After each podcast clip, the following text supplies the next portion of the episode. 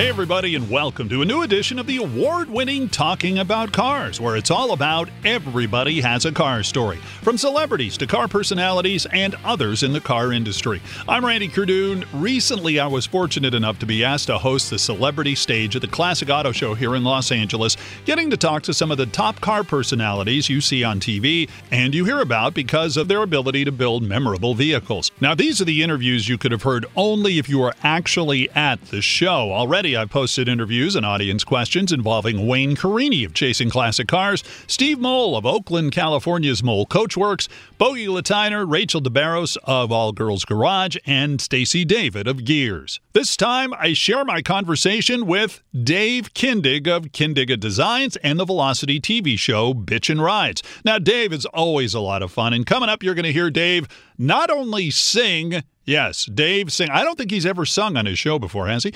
But we do solve a puzzle about 1958 Continentals. Are they Lincolns or are they not Lincolns, just Continentals? And of course, there's his brand new trailer, which includes now an observation deck. And it was done by another interview subject, someone who's been here on Talking About Cars before. So let's get right to it. Ladies and gentlemen, here's Dave Kindig. This is nice. How about this? You're back for another year and you've got some cool cars to talk about. And before we get to the car, though, the biggest thing I remember in the past year, because I don't think you had this last year when we talked, is, ladies and gentlemen, take a look at that tractor trailer rig. You see the box in the back?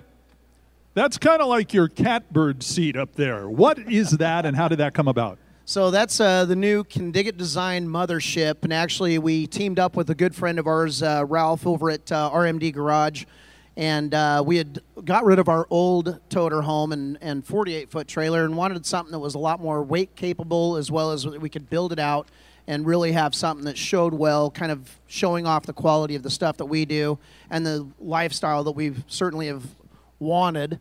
And uh, yeah the new the new rig is just absolutely awesome. We've got uh, the ultimate mother trucker which is kevin.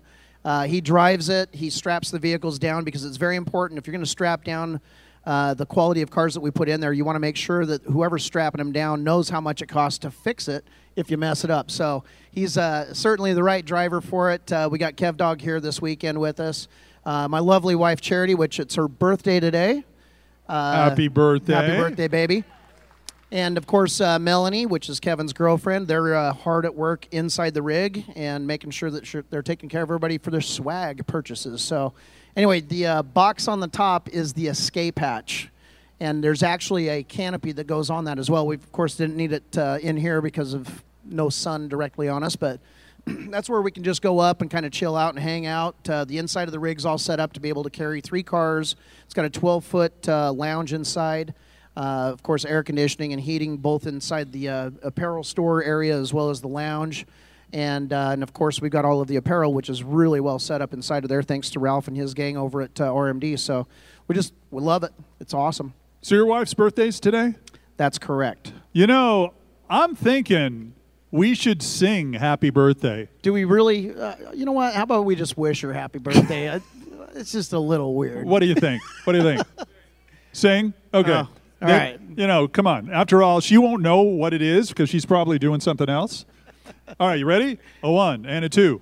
Happy birthday to you. Happy birthday to you. Happy birthday, dear Charity. I love you, baby. Don't hold this against me. Happy birthday to you. Very good. Hey. Thank you, guys. That's very, very good. You don't nice know how much you just helped Dave score, okay? All right. That's very good. So, speaking of charity, I understand one of the cars you were working on at one point was your father in law's car? Yes, as a matter of fact, it's uh, actually here, the 1957 Corvette, which we debuted at the SEMA show in uh, the Borla exhaust booth.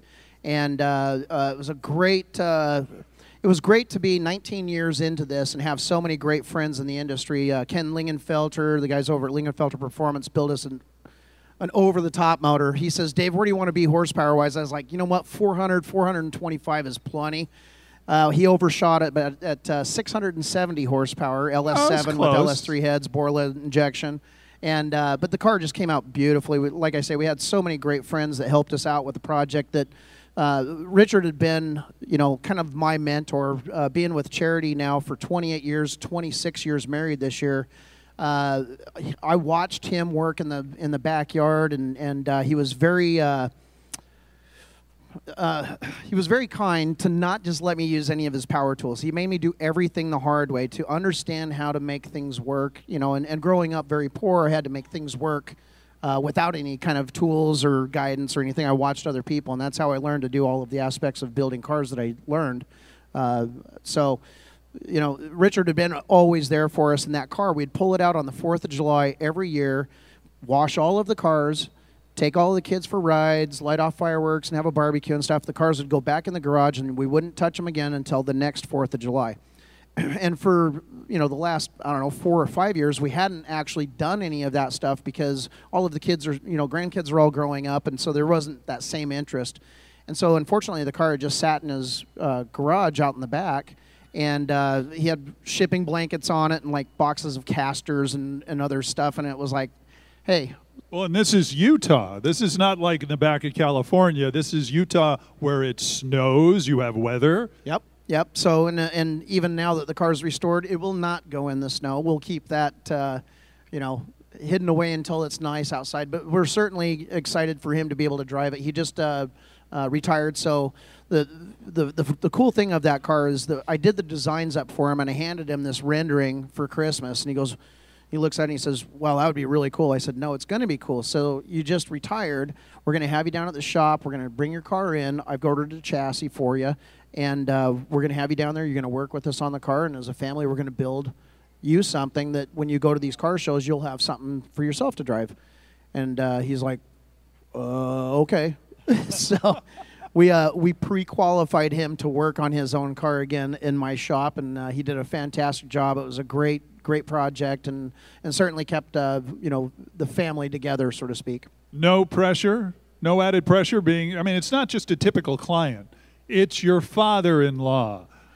Yeah. So actually, he's not the difficult client. Uh, the the mother-in-law, uh, she was.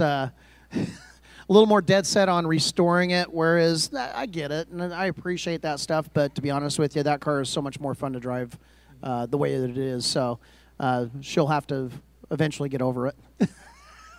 okay. and you heard it here first. Now, you also brought another car here. If you guys could have only seen what happened about 15 minutes ago, uh, Dennis Gage was in the back. He and Dave were in a very heated conversation, in a sense. Uh, intense, let's just say intense, not heated. But so they were talking about the blue Lincoln over there, Maybelline. Is it a Lincoln or a Continental? See, that was the thing. We're going back and forth over. So that's 1958. 1958 Continental Mark IV. Correct? Mark V. Mark. Mark whatever. You're right. The point, I guess, was did Lincoln Continental exist at the time, or was it a Continental by Lincoln ish? Uh, there's a big confusion because there was no exact time frame that I can correlate back to that Continental was its own company. And then Lincoln, of course, was like a sister kind of a company, but it was a Continental or you had a Lincoln. You didn't have a Lincoln Continental. So later, obviously, later on, we all know that there was a Lincoln Continental. But as I understood it in 1958, there was a Continental Mark whatever, and then there was the Lincoln uh, Premier. So I think this is before that happened or the year that it actually happened, but it, there's no Lincoln script on the outside of the car. There's one small badge on the dash that says Lincoln, but everything else said Continental. So is that something you can look up by looking at the tags, or?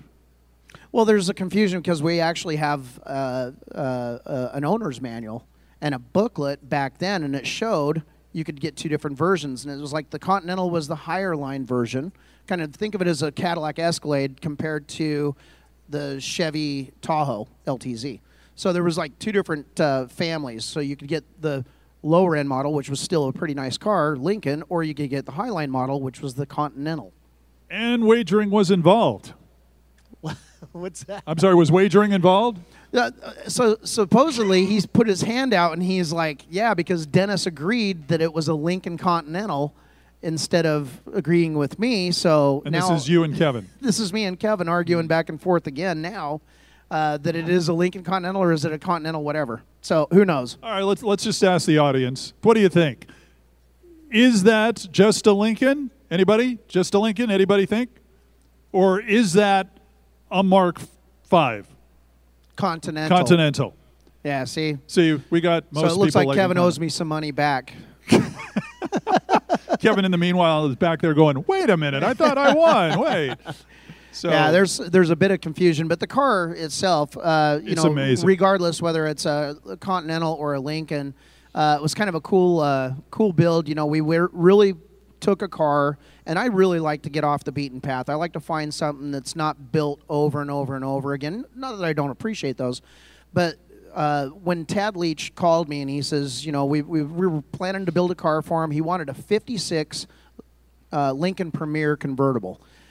And so I started looking, and he had found one back east, but I could already tell just from the pictures, and it looked like a restoration, an older restoration, and I could see a lot of rust and a lot of issues that were that were probably going to be pretty problematic. That costs a lot of money before you can start customizing the car. now 56, 56 is completely different from this and car. it almost It's- looks like the front end of the Batmobile in a sense. Exactly. That's that's really Yeah. reminiscent. It's got kind of a hard arch that goes down to the grill line, which Mm-hmm. is very unique for that, and that's the reason that he liked that. And so I said, let me see if I can find one on the west side of the planet that we know this is not going to be just completely rotted out before we go to customizing. And he says, okay. So I called a good friend of mine, Ardell Brown, which is a big collector of big museum-styled cars and and uh, you know that that style of vehicle.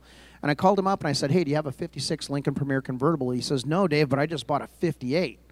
And so I pulled up the pictures while I was on the phone with him uh, uh, on my uh, laptop, and and I was like, "That's completely different, but it's cool."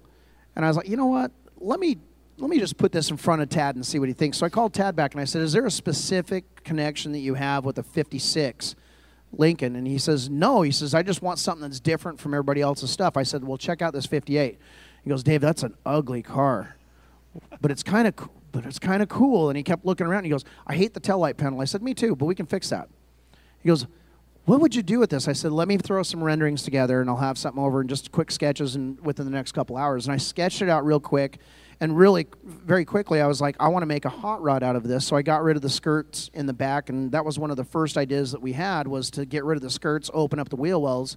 And then later on, looking at the cool lines that we, you know, after we bought the car, I started looking at the front fenders, and it has that big concave section around the wheel well. And I was, I was telling myself, you know what, this would be pretty cool. Get another set of these, or just create something that looks like this on the rear quarter panel.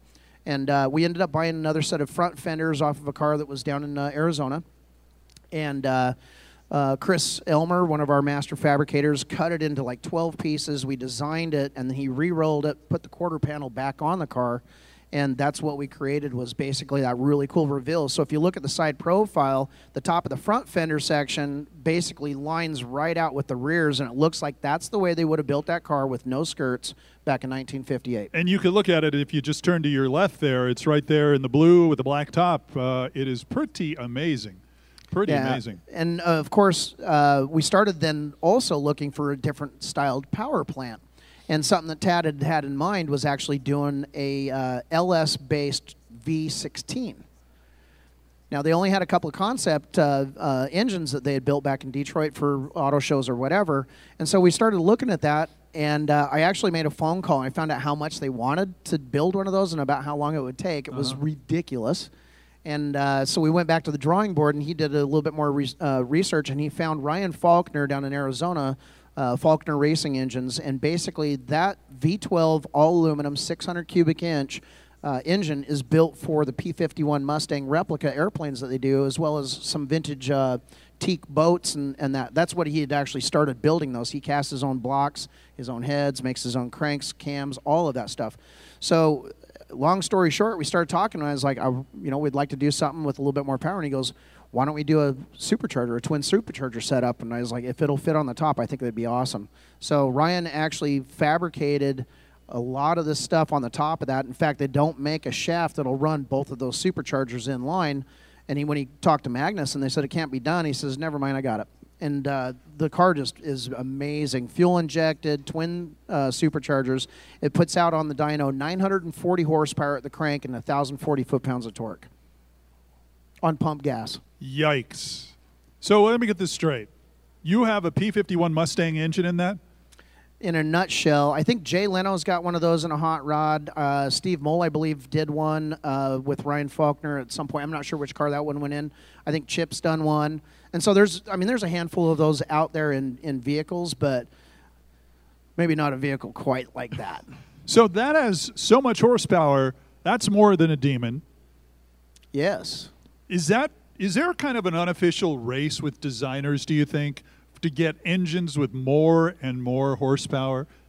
You know, uh, if there is, I don't think I've been involved in that race because the way I look at it is I like to build something that is what we call a show driver, something that you can take to shows, win, you know, indoor shows with the lights and mirrors and all the the cool fantasy look of that vehicle and something that I grew up around. But uh, equally as important, if not more important, is to be able to get in the car and drive it. And sometimes I feel that if you have too much horsepower, it makes it a lot more difficult to drive and, and a lot less comfortable and uh, reliable. Mm-hmm. So, and we've certainly put our foot into some multiple, hor- you know, thousand horsepower plus. And uh, as soon as you start to do that, I think it, you take a little bit of the drivability away from it. So I just had a visual. That car at a drag strip against a Tesla. That car would be in the parking lot long before, uh, yeah.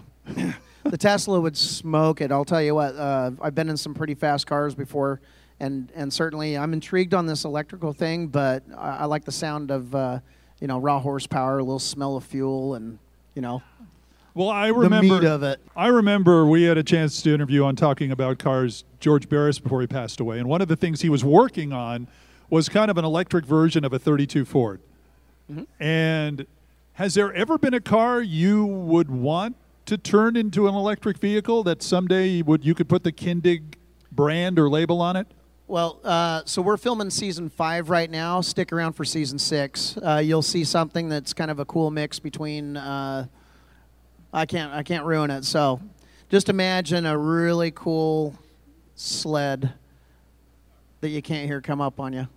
I'm just going to leave it there. And we never talked about this coming in. We just brought this up. I didn't come. You didn't say, "Hey, don't forget to mention this thing." No. Thanks for making me feel uncomfortable. No, I'm, kidding. I'm totally kidding. Absolutely, yeah. When does the next season start? Uh, we'll be filming all year long, and uh, uh, our next season will kick off. Usually, it kicks off late September, early October, just depending on where the uh, Velocity Channel wants to put us uh, kicking out. So. Wow. Yeah, but we'll have, uh, I think we're doing 14, maybe 16 uh, episodes for this next season. So if any of you guys have questions for Dave, uh, raise your hand. Melanie's right there with the microphone. She can uh, come on over and uh, you could ask a question. Go ahead. Uh, Jerry Taylor from Las Vegas. the GM Futureliner. How long did that take you? Well, that was a, that was a pretty big project. We actually worked on that for 19 months which is pretty quick for that style of or that size of project. Uh, in comparison, uh, let's just let's put it this way: the Copper Caddy, for instance, right around six thousand hours to build. That's that's a pretty intense project. This Futureliner was over thirty-seven thousand hours. There was anywhere from five to twelve guys working on it. Took up uh, uh five hot rod stalls. I guess we had to build basically a room around it uh, for you know welding and grinding and making all of the mess that we were. So we built a, a, a full uh, air evacuation system above it, and uh, sucked it into the next room, and then was filtered there. And and uh, so it was a pretty intense project. We were really excited to get the opportunity to build that thing, and we were even more excited when it uh, was no longer on my floor, so we could have some room for some hot rods again. But it was a it was a great experience. Uh, a lot of work, but it came out really really nice. We think. And so. a lot of people will say thirty seven thousand hours. What is that worth? And you'll say, I'll never tell. Believe me, I've asked a lot, a lot of different cars. What are what, How much is this? How much is that? I've always thought that uh, it was classier to not tell somebody uh, how much something costs because maybe the owner doesn't want somebody to know or everybody to know and uh, and it leaves the uh, mystery in in the uh, in the in the air. So, any other questions? Yes, go ahead. Will you build build me a '55 Chevy Tesla self-driving? Well, you know, I would love to. I'll I'll do whatever you want. It's your money. So. How would you do that? would you like take a 55 Chevy body and drop it on a Tesla, or what would you do? Well, uh, again, stick around stick for season around. six, and you'll see. Note to Randy, Mr. Obvious. Okay, I think I know where we're going here. You're going to want to see his uh, show this season. So the thing that's really cool, and, and you mentioned it, is you do offbeat vehicles. There's not many people I've seen doing the 52 Pontiac. There's not many people doing the 60 Invicta, the Buick Invicta, uh, which you had at SEMA last year. Yeah, we had it there SEMA last year, and then it was there two years previous to that, the first year that we finished it. So Where did those vehicles come from? I mean, why those vehicles did you pick? Well, actually, it's the it's the vehicle that my client had picked, and uh, so you know, a lot of times if somebody if we're if we're getting ready to build a car, and there's a bit of a waiting list, so we have a little bit of time to find the right car to start with, and uh, and as that happens, basically, I'll try and find the car. I'll try and find a better car, spend a little bit more money on better sheet metal, and then usually shave a lot of extra time and, and money for the client off of the end because we spent a little bit more money to get a much better car that we didn't have to do a lot of restoration before we could start the customizing. So we try and streamline that. And obviously, my, my goal is never to see how much money I can get out of somebody. My goal is to be able to, you know, build their dream car and, and you know, make them happy without taking up the entire time that I, my career will last to build one car. So. What's in Dave Kindig's garage that maybe wasn't there a few years ago? What's new that you have vehicle wise? Oh, you know, I've actually got some pretty cool projects uh, for myself that I'm going to hopefully find some time to do. I've got a 68 Camaro that it's kind of hard to build a Camaro that not everybody has already built. So we're going to, I'm going to get back to some stuff actually. And, there, and uh, my, uh, my wife, my lovely wife, she, uh, she says, Dave, you know what? We're building really cool cars and everything, but they're, you know, it's not like we're building the same thing, but we're so used to seeing the stuff. You know, you walk up on a Kindig-It design car and you might be blown away, but we built it, so it's like you know we got beautiful kids, but we're used to them, so we don't think that much of them. so, just kidding. My kids aren't here, so they didn't, they're not going to sue me.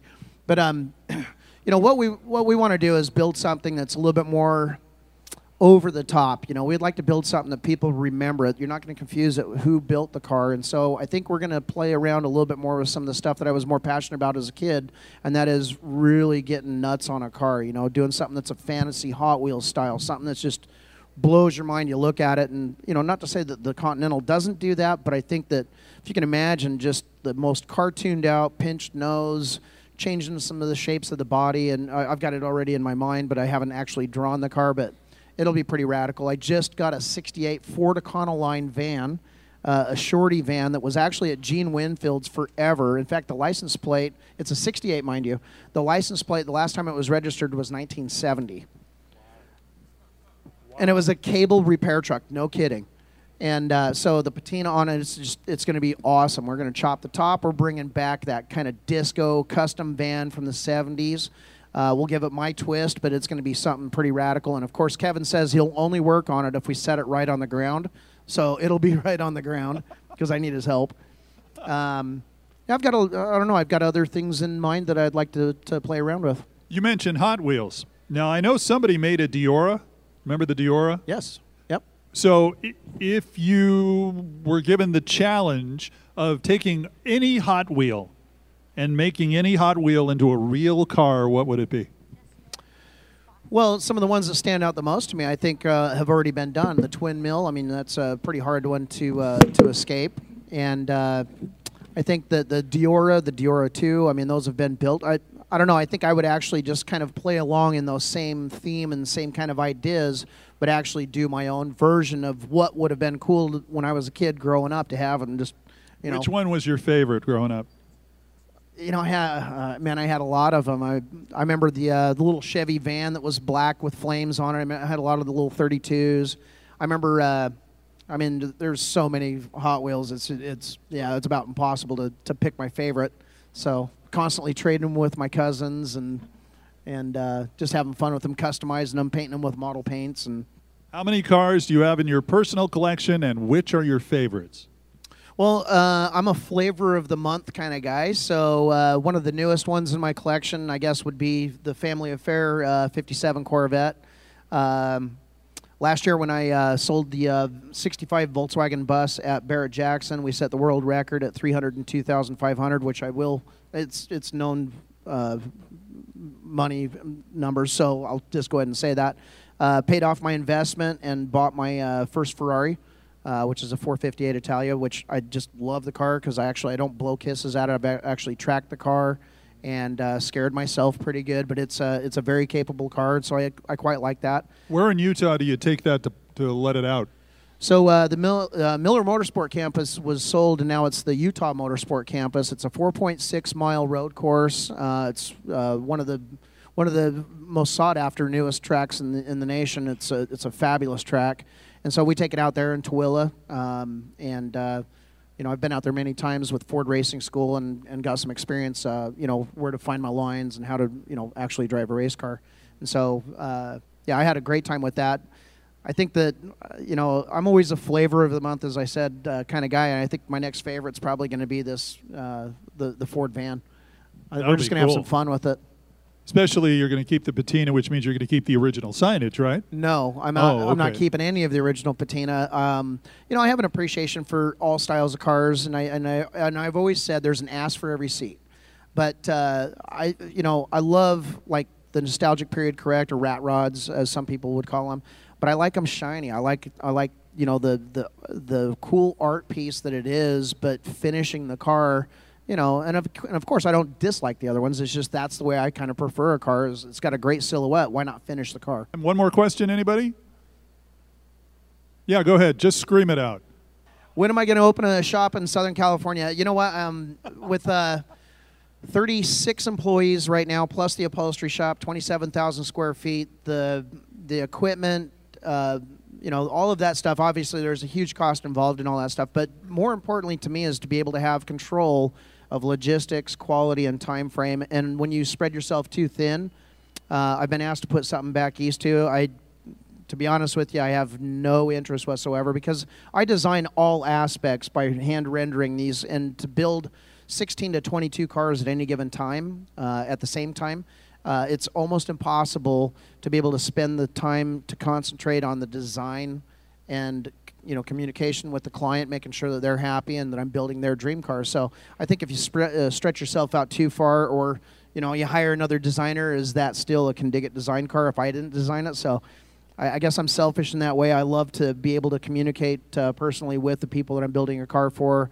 and create something with their design uh, ideas, mine including into it, uh, understanding what their taste is, and then adding my taste to it so that we don't um, build something that nobody gets.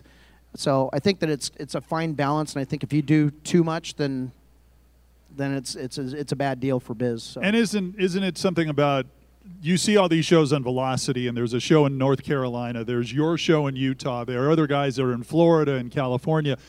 But if you all came to California, would it be the same show? It's almost like when you're in different locations, it's different. There's a different vibe to it.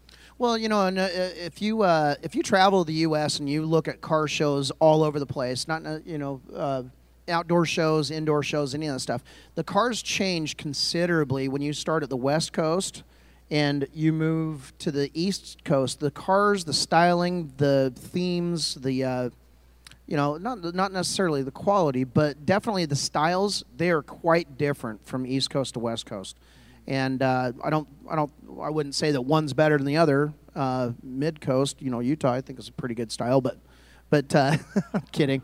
Um, get the shirts. I'm, I'm totally kidding. But my, I guess, I guess what it is is like I've always said, there's an ass for every seat, and I think that if everybody built the exact same car, it'd be like going into an art gallery and it's all Rembrandt and and pretty soon you would see the same style of things different faces on the canvases or different shapes and colors but it's all kind of the same and if everybody built their car the exact same you lose all of the reason in the first place to do a car and that's for individuality. That's why you do it. You want that to be a, an extension of your personality and and people to admire it and something to talk about and you get to admire other people's take on things. And that's why when i go to a car show i really do enjoy going and looking at other cars. I'm not looking at them to pick them apart. I'm looking at how much time and effort went into a car to create that and to have it different and make it stand out and color use and everything else. I pay a lot of attention to that. And some of the uh, i have to tell you this morning just going over the lowriders because the colors you know when we were setting up yesterday i was like let's get this done. I want to check out these lowriders. We kevin and i are huge into that amount of work that goes into those cars in particular. Try try being a judge and picking one of those. Trust me. Uh, I'm Oh, gonna have to see my therapist later on, but but when you see that different take, not necessarily is it something that everybody wants, but when you see somebody's vision of what their car is and how much work and love they went into it, and they they're so passionate about it when they talk about it, that's what this car community is all about. That's what makes this so special and so much fun. We could all be sitting here at a dental uh, convention, and how much fun would that be? You know. Did you see that guy's snaggletooth? Yeah. That's one of the biggest ones I've ever seen. That's amazing. Let's go get a picture with him. Dave Kindig of Bitchin' Rides. Now, back to the subject of his 1958 Continental called Maybelline. Is it a Lincoln or is it not?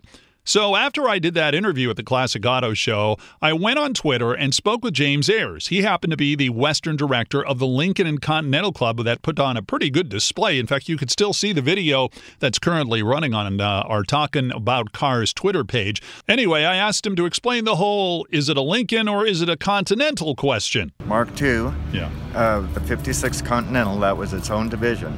Okay, what happened for the Mark III in 58? 58, they went along with the Mark III, and 59 it was a Mark IV, 60 Mark V. Then it's like they kind of wanted to forget about that era. Kind of like the how Dallas ended. right.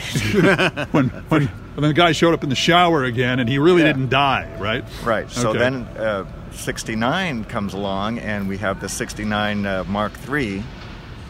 Then we have for 70 and 71 was the Mark III. Then we go into the Mark IV. Okay, so the Lincoln in for Mark 3, 4, and 5 in 58, 59, and 60, were they Lincoln Continentals or were they just Continentals? Well, 58 was kind of the changeover year. So let me get this straight. Yeah, it's okay. What? They were Lincoln Continentals, Okay. but it, halfway through they kind of changed the, you know, the Continental division was dropped. And was and that in 58? So it was kind of like mid-year. They were, it was a transition period. In 58. them, In 58. Okay. So after that, we Everything. still had the, it was Lincoln Continentals. It's okay. So, so I just want to make sure this. So, just make sure I understand what you're saying. In 1958, Lincoln and Continental were two separate divisions to start the year, correct? Start the year pretty much, but the, this Continental, the, the Mark IIIs, the Lincoln Continentals, were built as Lincolns, not under the Continental division. Okay, so 58, 59, and 60 were all Lincolns. Lincoln Continentals. Lincoln Continentals and Continental was separate. So the only marks that were really Well, Continental effective didn't exist. Um, they completely got rid of the Continental division in, in 58. 58. I see. So the only mark that had separate Continental and Lincoln divisions was the Mark II in 56, 57. 56 and 57, Continental was its own division, and that was the only time when you cannot call a Mark II a Lincoln.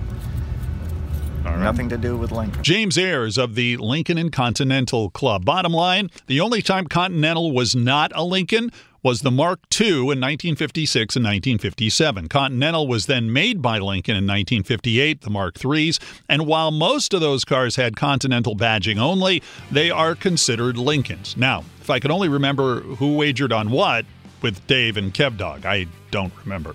In future weeks, you got to check out our interviews with Horny Mike and Kevin Mack from Count's Kustoms from the Classic Auto Show, which, by the way, did you hear? It's coming to Chicago the weekend of September 8th and 9th. Go to classicautoshow.com for more information if you're in the Chicagoland area. Thanks for listening, everybody, and please share our show on social media, subscribe, and leave a comment. And if you're on iTunes, make sure you rate us and review us. And thanks in advance for helping our podcast grow. Our website is talkingaboutcars.net. Follow us on social media on Facebook, Twitter, and Instagram. Until next time, I'm Randy Cardoon. Join me as we have some fun talking about cars.